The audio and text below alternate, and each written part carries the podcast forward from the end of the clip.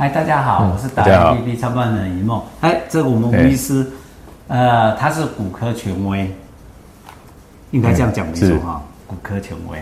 我好奇一件事情，这是这是什么？这个是足踝的模型，就是我们脚掌跟脚踝连接的这个韧带跟骨头的模型。好，那。呃，我们常常如果去你你去看骨科的时候，医生大概就会拿这个，然后告诉你说啊，这是代表什么？像这个是韧带，对不对？嗯，对，这是韧带，然后跟你讲说他帮你开完刀，然后你要注意什么事情，对不对？嗯、对。好，那现在吴医师在跟我们讲的另外一件事情，就有关于 PRP。嗯、PRP 的中文叫什么？PRP 叫做高浓度的血小板血浆。嗯，那。这样的一个治疗方式很特别吗？嗯，呃，它是一个新新兴的治疗方式。对，它它可以用途很广，不过主要是用来解决慢性疼痛的问题。OK，那这个东西在台湾而言，现在推行大概多久？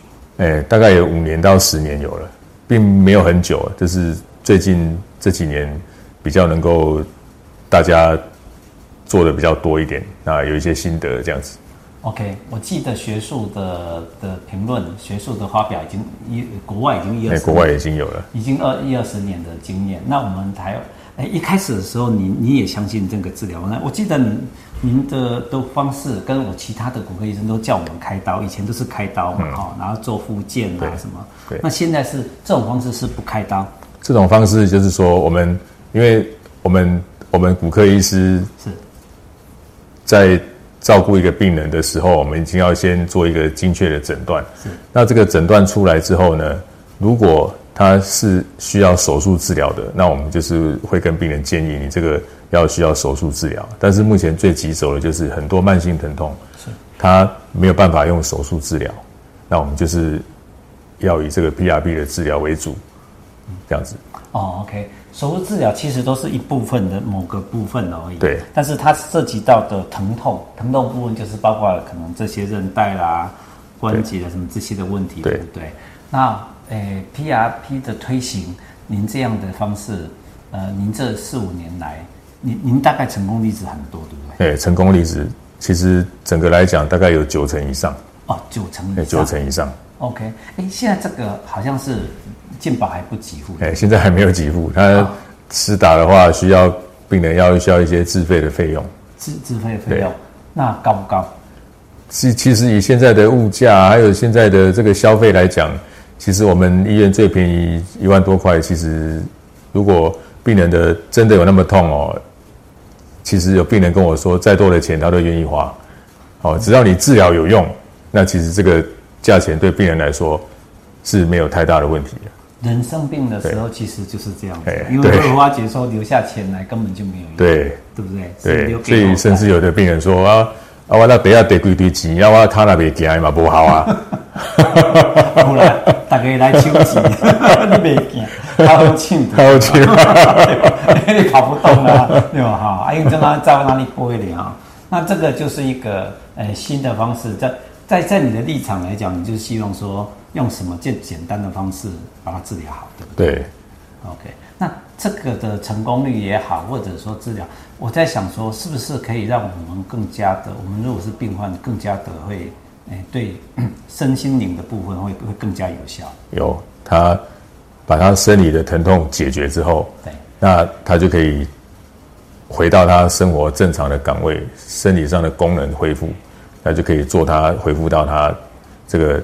产生疼痛之前的一些功能。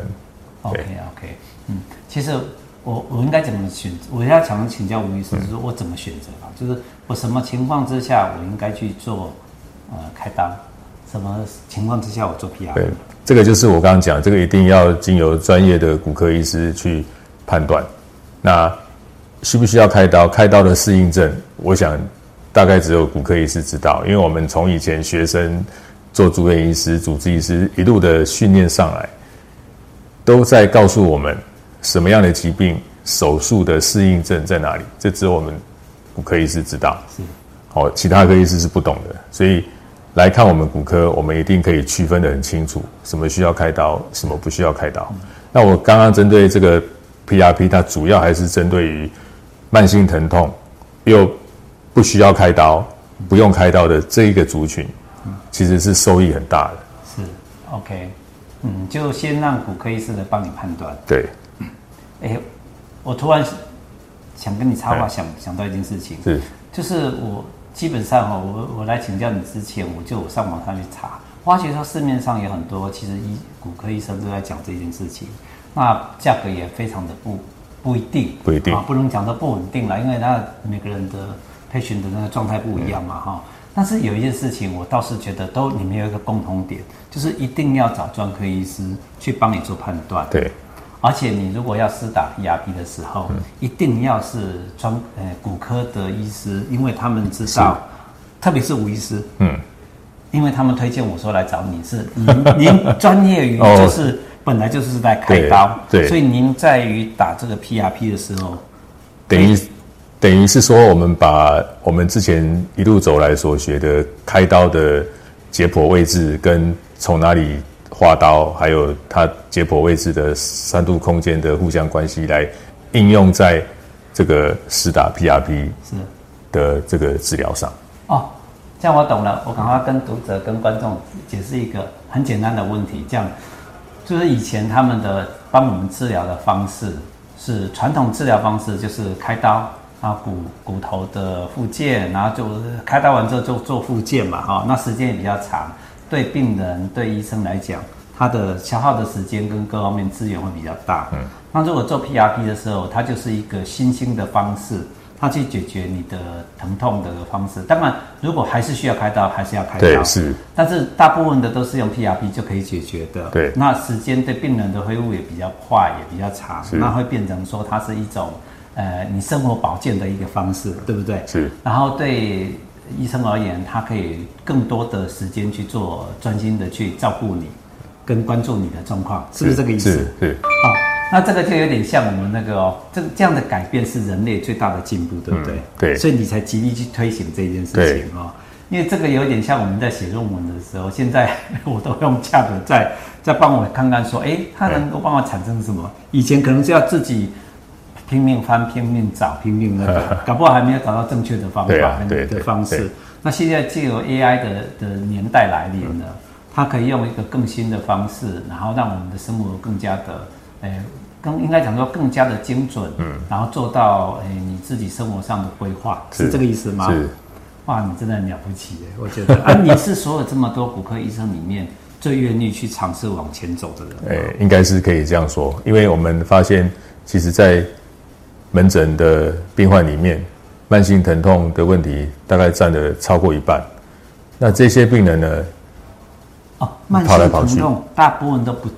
不一定要开刀，对，不一定要开刀。哦，他反而是大家有听到吗？这是重点。嗯、我们以前方式是因为只有开刀，对，所以大部分就是医生说啊，如果你真的疼痛，我帮你开一开。哦，现在不是这样讲。听到那一句话，不是不是这样讲。好，有一些也不用开，开了也没用，啊也骨科医师也不晓得从哪里给你开啊。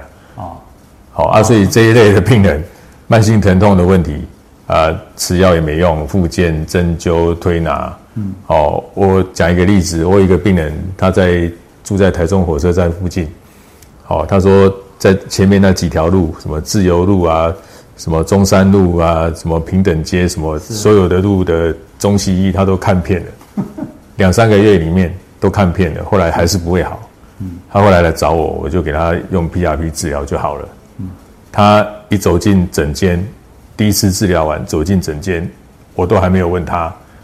他就跟我讲：“哎、欸，吴医师，你给我打这个是黑科技哦。”那是病人这么透明，没有黑科技，对不对？说这个这个怎么这么有用？是啊，说这个这个这个我你就这样一打，那我们那我就把我这几年来的疼痛就把它解决了。哦，本来是所以病人非常的。高兴，很满意，对，很满意。哦，本来钱要留给子女的，现在收回来自己用。人生会变，为什么我们刚刚讲说从黑白变彩色就是这样子？对，因为他自己变健康，心情变好了。对对对，他可以去规划自己的人生。其实这个比较像欧美的他们的观念哈，他们认为说，因为我们亚洲地区，特别是台湾，可能我们每一个只要有久病，就大概一拖就十年。然后欧美他们希望说，你就是平常都保持很健康。对，所以我觉得吴医师最大的一个，哎，对我们的贡献是在这个地方，嗯、对不对？对，其实就是做领头羊，然后推行就是整个国际上的一个概念，就是平常把身体健康弄好。嗯、那 PRP 的目的也是在这个，对不对？但是还是要通过专业医生的判断。对，是。所以我一直捧着这个，我以前很害怕拿这个模型，我来到吴医师这边哦，现在在慈济医院，我第一个敢去摸这个模型的。我以前小时候都很怕，以为说这是骨头，骨头，对，很害怕。